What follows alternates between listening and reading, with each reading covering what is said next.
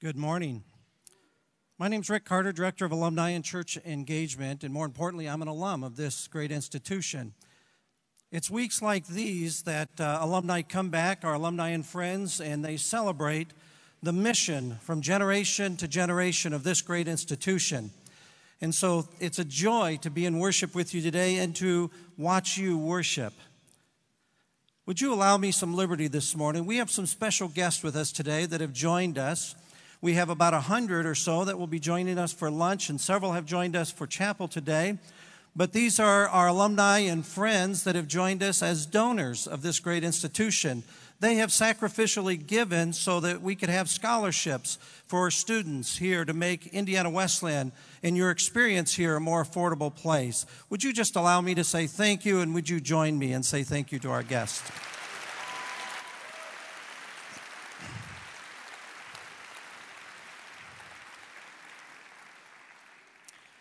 Our speaker today is a church planter. He is from Sioux Falls, South Dakota. He is the lead pastor of a church called Ransom. Their mission is setting captives free. I love that. Phil is married to Stephanie, and they're both with us this weekend. We're delighted they could be here. They have three children Trinity, Truett, and Tucker. Phil and Stephanie met when they were in college and Phil told me that it was Stephanie who knew first that they were to marry. As he said, she listened to God before he did. Well, thankfully, you listened to the Lord as well. They have been married now 16 and a half years. Pastor Phil is also on campus this week to receive a distinguished alumni award with Wesley Seminary. We're glad that we could honor you at Friday night, and Dr. Wright will be giving you your certificate uh, for that. Phil is a graduate through our sister school, Oklahoma Wesleyan University, where he did his undergrad, and he completed his master's in ministry degree through our very own Wesley Seminary. As you see Phil and Stephanie around campus, it's my understanding that they love coffee. Now, they are really simple. It's a fresh brew with no additives. So if you were so kind as to swipe them through every time you see them, I don't think they would mind at all. Let's caffeinate them this week. He loves his church people. He loves the Lord. Each week, our office has the opportunity to honor and to recognize individuals who are pastors and ministry leaders as Pastor of the Week. And this week, we have decided to bestow that honor on Pastor Phil, who's with us this week. We will be writing up a story. In fact, it'll be tweeted on our alumni at IW Alumni. And you can also download the app and read his story. We encourage you to do that as you have opportunity to get better acquainted. I don't know about you, but Phil has a life verse, a scripture verse that has meant more to him than any other verse. And his is from Romans 8 38 and 39. He encourages you to read that sometime and to even have your own life verse. But he says about that verse nothing can separate us from the love of Christ. Being someone who has tried to run from God's call, I am thankful for his unending grace and love. Please help me welcome our pastor today.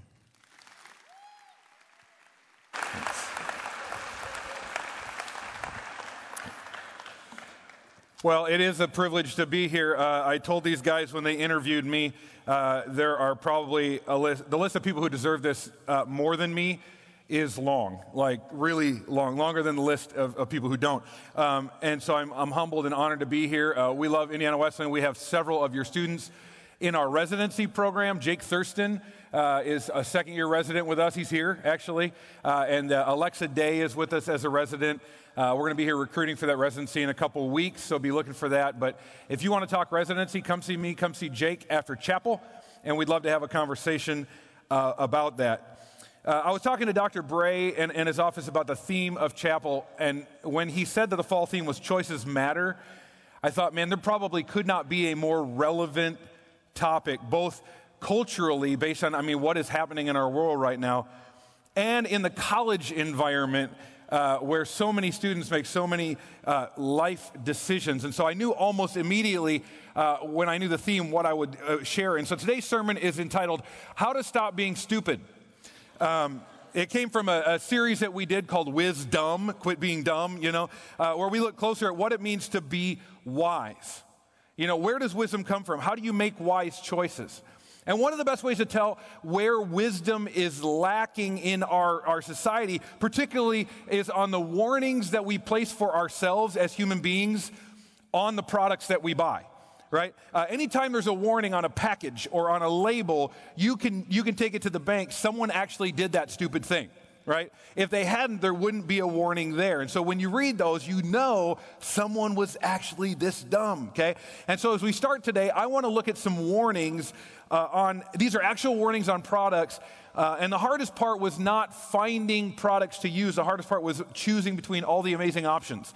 Uh, so I just chose a handful. Uh, there's an iron out there by the Rowenta Iron Company that has a warning on it that says, Do not iron clothes while they are being worn. Okay? Um, Nytol. Nytol is a sleep aid. You're supposed to use it to fall asleep, and it has a warning on it may cause drowsiness. I hope so, you know? Uh, similarly, the Duraflame fire starting log, it's supposed to make a, a, fire start quickly, has to have the warning on it warning, risk of fire. You know, like this, this is flammable. Um, and then I don't want to know who the, the guy or gal was that did this, but on the side of a package of firecrackers, flammable. Now, this is the fun part do not put in mouth. Like, I don't know how that happens, you know? Um, uh, you guys are college students, so you probably love the easy cheese, you know, in the can, the squeezed cheese. Uh, warning uh, for best results, remove cap. Okay? You don't have to raise your hand if that's you. If you've done, uh, right? Uh, but my favorite, or, or, no, excuse me, iPod. When iPod first came out, the shuffle doesn't have a. It's a warning: do not eat. Like I don't, I don't know, you know what's going on there. Um, but then my favorite was on a pair of Superman pajamas. Uh, warning: wearing does not enable you to fly. You know. So, how many of you, I do want to see you raise your hands, you've done something stupid, like ever, okay? Um, you know, it may be as simple as not taking the lid off of the easy cheese. It might be something as serious of trying to fly in your Superman pajamas when you can't. Uh, but you ever heard that saying, hindsight is 2020? It's easy to look back, isn't it? And, and to look at the mistakes that you've made and know you should have done something differently. That is not wisdom. That's knowledge. Wisdom is what makes you do it differently the next time. Or better yet, do it differently before, learn from other people's mistakes. Theodore Roosevelt said this Wisdom is nine tenths a matter of being wise in time. Most of us, too often, are wise after the event. In other words, we've all had those what were we thinking moments. You know, those moments where you're blinded by peer pressure or, or whatever the thing is and, and, and what worried about what people think about us. And so we base our decisions on everything but wisdom. And then we look back in disgust at that person we dated. What was I? You know, uh, we remember with regret that decision we made we replace mistakes in our head and beat ourselves up over and over again. And, and if we could go back, there's so much we could change. And, and we, what do we say to ourselves? You could probably fill in the blank. We say, What was I thinking? Yeah, what was I thinking? Or I, I should have known better. And we say these things to ourselves. But let me, let me help you understand knowing better is not enough. Say, there's a saying out there knowledge is power. I disagree. I think knowledge is potential power. I don't think that knowledge actually becomes powerful until knowledge becomes wisdom. It doesn't become powerful until we take that knowledge and apply it to our lives. We live in a world with more knowledge than ever. Are we any wiser for it? I mean, you can get on the internet right now, you can Google something, and in 1.6 seconds, you can have millions of pages of knowledge and information at your fingertips. But that doesn't make us wise. James Emery White wrote a book called Meet Generation Z. And in that book, he talks about how we have an entire generation of parents who felt smothered by their parents when they were kids. And so they went the opposite way. They overcompensated and they just took their hands off completely with their kids. And they did it at the exact same time that we put a smartphone in all their pockets, which means we have an entire generation that has unlimited access to information, but no one teaching them what to do with the information. And the result is we have a generation that has the knowledge level of adults, but the maturity of children. How dangerous is that? And that's today's topic how to stop being stupid. Now, listen, you're not supposed to say that. Your mom was right. Don't call people, there are no stupid people. There are just stupid choices. And that's what we're looking at today. How can we apply the knowledge that we have, take it, actually apply it in a way that we live wise lives? Now, the Bible tells us there are, there are really only two kinds of people in the world there are wise people and there are foolish people. And do you know what differentiates them? What differentiates them is what they do with what they know. The wise person sees the danger and avoids it. The fool also sees the danger and goes headlong into it and suffers consequences as a result. So, to set the stage for where we're going to go in the next few moments, just three key things you need to know about wisdom. First, wisdom is a lifestyle. Okay, you have to choose to apply wisdom every single day in everything you do. Just because you made a wise decision once doesn't mean you're always going to make a wise decision. Second, wisdom is available. God is not stingy with his wisdom. If you seek it, you will find it. Second or third, wisdom is found in fearing God. And fear here is really talking about awe and respect. it, it, it is, uh, we believe God is who he says he is. We believe he will do what he says he will do. Any person that's like that in your life, they, they, they are who they say they are, they do what they're saying they're going to do, guess what? You have respect for that person. That's a man or a woman of their word. I would argue this is what's broken in most families. I talk to parents, they come to me, they say, My kids are out of control, my kids don't respect me. And quite often it comes down to this issue. Your kids don't respect you because they don't believe you are who you say you are. They don't believe you'll do what you said you'll do. Well, I know dad. You know, he said that, he'll never follow through. I, I know mom, you know, she lets everything slide. Maybe you're f- too familiar with this in your own family. But that's how many people approach God. Ah, he's not real. I don't really believe he's going to carry through. I mean, I don't really believe he's sovereign. I know what the Bible said. I don't really believe that. But wisdom is having awe and respect for God. It's saying, you know what? He says he'll do this. I believe that. He says he's like this. I believe that. That's where we're going to jump into scripture. Turn to Proverbs chapter 4, if you will. Uh, we're going to dive into Proverbs and see if we can discover how do we stop being foolish? How do we start living wise lives? So, Proverbs chapter 4, starting with verse 4. And it says this My father taught me, take my words to heart, follow my commands, and you will live. Get wisdom, develop good judgment. Don't forget my words or turn away from them. Don't turn your back on wisdom, for she will protect you. Love her, and she will guard you. Getting wisdom is the wisest thing you can do, and whatever else you do, develop good judgment. This is a conversation happening between King Solomon and his dad, King David. And when Solomon was a young boy, long before Solomon, you know, the whole story we read about Solomon where God says, Ask me for anything you want, and Solomon asked God for wisdom, and you're like, Man, that was such a good. Well, how did he know to do that? Long before that, this is what his dad was teaching him Solomon, whatever you do, get wisdom. He goes on in verse 7, he says, Wisdom, it's the wisest thing you can do. Some translations say wisdom is supreme. Before you do anything else, he says, no matter what it costs, chase wisdom. Why is this the wisest thing to do? Well, the answer is because of where wisdom comes from. Psalm 111, verse 10 tells us that the fear of the Lord is the foundation of true wisdom. All who obey his commandments will grow in wisdom. So today is about uh, the pursuit of wisdom. Key being this is a pursuit. Okay? There's never going to be a point in your spiritual journey where you get to go, I'm done. I know everything. I'm completely wise, you know. Now, God has mastered wisdom. He knows there's nothing nothing has ever occurred to God. You know, he was never like, oh, I never, I never thought of that. You know, God, God knows everything. He's, but we can get wiser all the time. I hope we are getting wiser all the time. I hope that's why you're here. But most people think when they become a Christian, this stuff doesn't apply to us anymore. But, but let, me, let me be the bearer of bad news.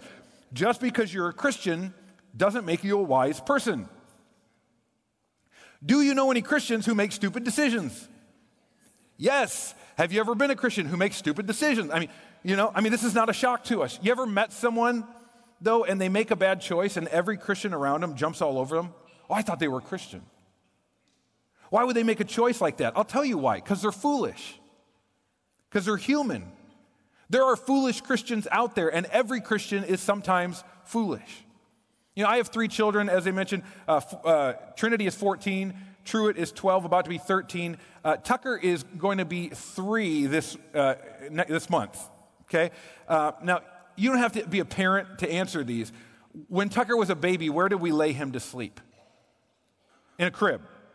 Okay? Why? To keep him safe. Safe from what? Himself. okay? Tucker is a toddler now. If left to himself, he would self destruct. Like he really would. If left to himself, he would fall down the stairs, he would put his finger in a light socket, start the house on fire, and that's before lunch. That's just before lunch. Why? Because he doesn't have wisdom yet. When we put our faith in Christ, Scripture says we're born again. We're spiritual babies. This thing is a faith journey. We need to grow in wisdom, which is why we, in 1 Corinthians 3, we see Paul lamenting as he writes this. He says, Dear brothers and sisters, when I was with you, I couldn't talk to you as I wanted, as I would to spiritual people. I had to talk as though you belonged to this world, as though you were infants in Christ. I had to feed you with milk, not with solid food, because you weren't ready for anything stronger, and you still aren't ready. Paul is saying, Where is your wisdom? It's time to grow up spiritually. You cannot be a spiritual baby forever. The goal of the spiritual life is not to coast through life as a spiritual infant on the backs of other people. It's to grow in wisdom and in stature and in favor with God and men. So today I want to give you some principles for pursuing wisdom, okay? And the first one is this you have to desire wisdom with all your heart. You've got to actually want it. Let's look at Proverbs 4, verse 8. If you prize wisdom, she will make you great. Now listen to this embrace her, and she will honor you. How much do you want godly wisdom? Do you prize her? Do you honor her? Do you embrace her? To prize something highly is to have a strong and intense passion for it. It's to want it, to value it more than anything else. It's to go after it with a single minded focus. Now, I wanted to illustrate that single minded focus for you. Listen, do you prize wisdom? Do you go after it with a single minded focus? What will it take to make a wise decision? You have to actually want to.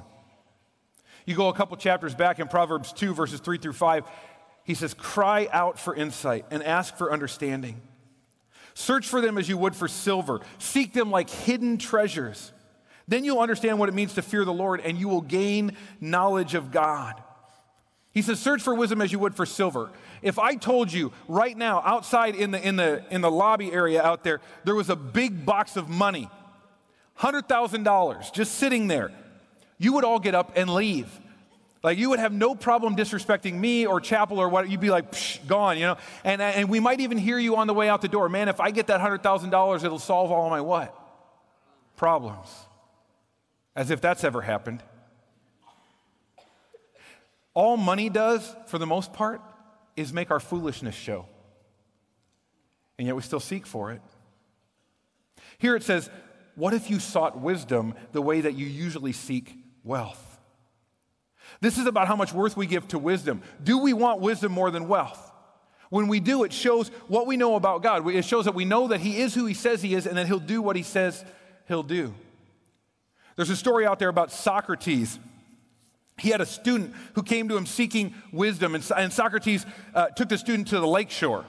And they, they wandered into the, the water about this deep. And without warning, Socrates grabbed the guy and just pushed his head under the water and just held him there. The guy struggled for a while. He let him up, took a breath, pushed him back under.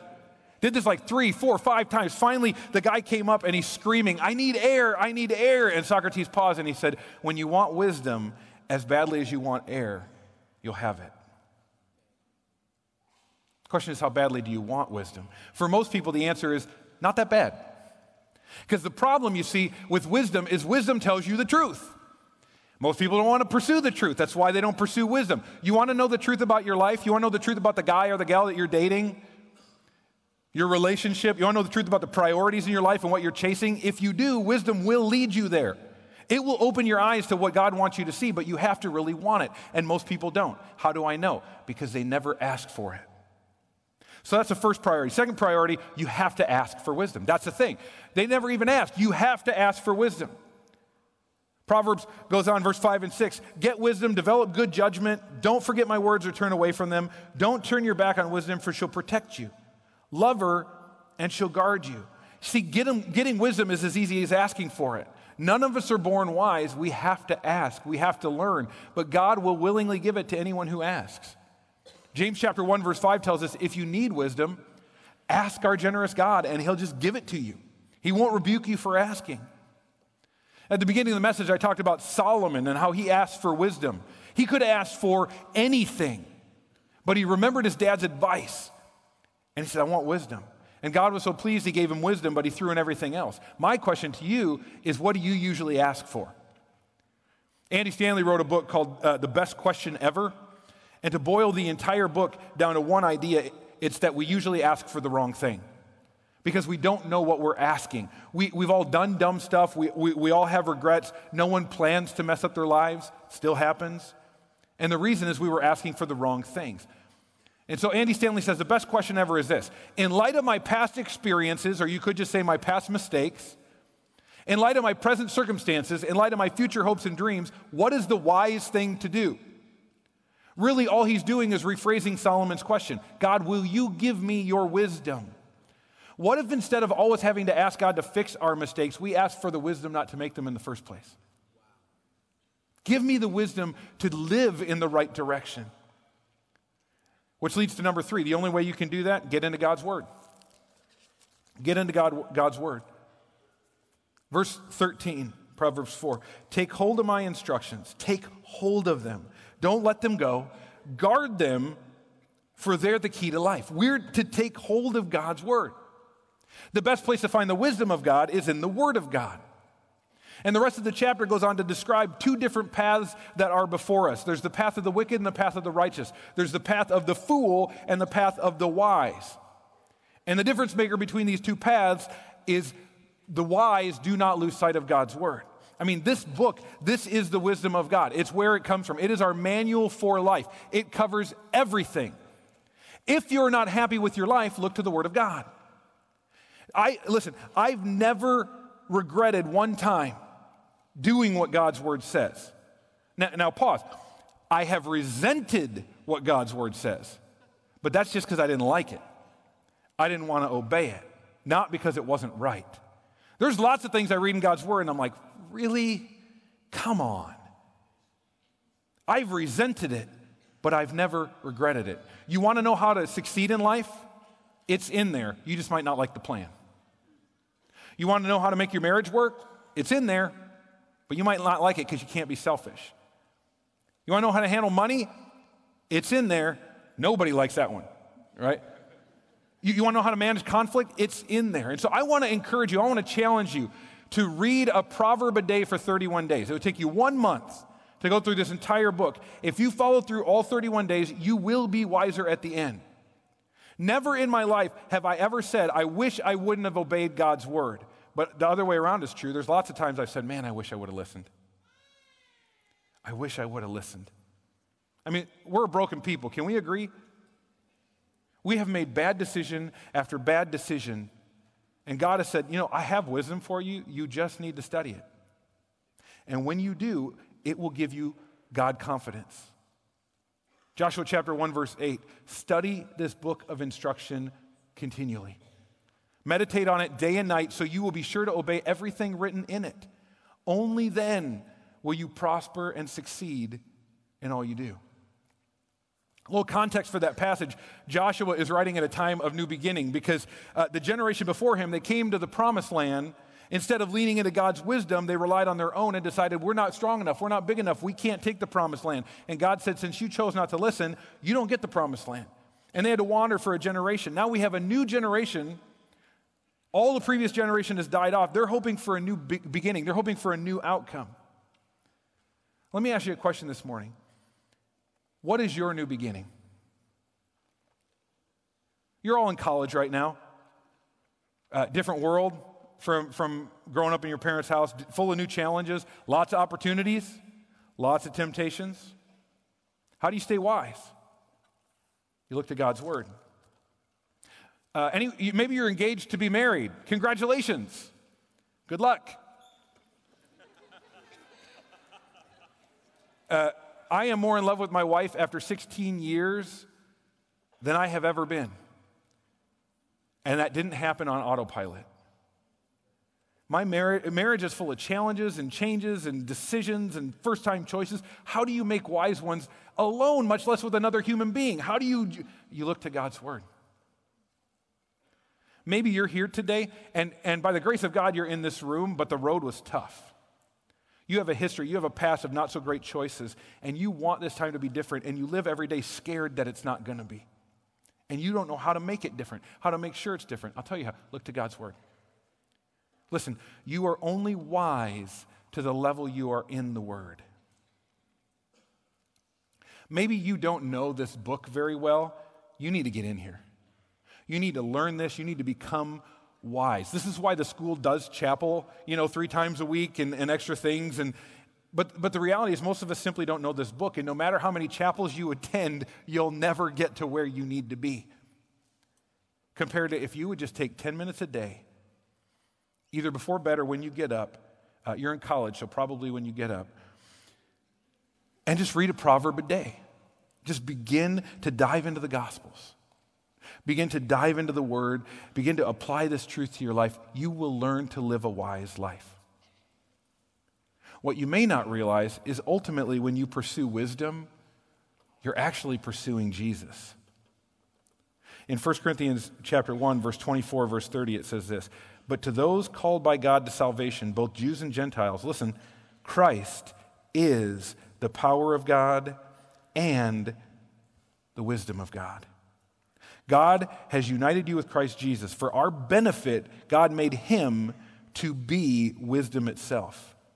Christ made us right with God. He made us pure and holy, and He freed us from sin. Listen, the more you grow in your relationship with Jesus, the wiser you will become.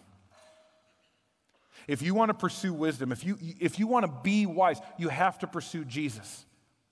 Anybody here want wisdom? What you really want is Jesus because he is the wisdom of God. He's the word of God. He's the truth of God. He's the hope of God. If you want wisdom, seek more of Jesus. Let me pray for you. Oh, Father God, choices do matter. They matter so much. And the people in this room are, pre- are in a stage of life where they're going to be presented with some of uh, the biggest choices they've ever made. They're going to make more choices in this season of life than maybe they've made in the previous 18 years of life about their future, about the life they will live. They, they are literally laying a foundation for their future. And to do that without the wisdom of God is dangerous, scary. Would you help would you help the students in this room lean into you? Lean into your word, lean into your wisdom, and trust you to guide them? Lord, when, when the whole world says one thing, but the wisdom of your word says another, would you help us bend our life to your word and not your word to our lives? And would you make us wise? I pray in your name. Amen. God bless, guys. Have a good homecoming.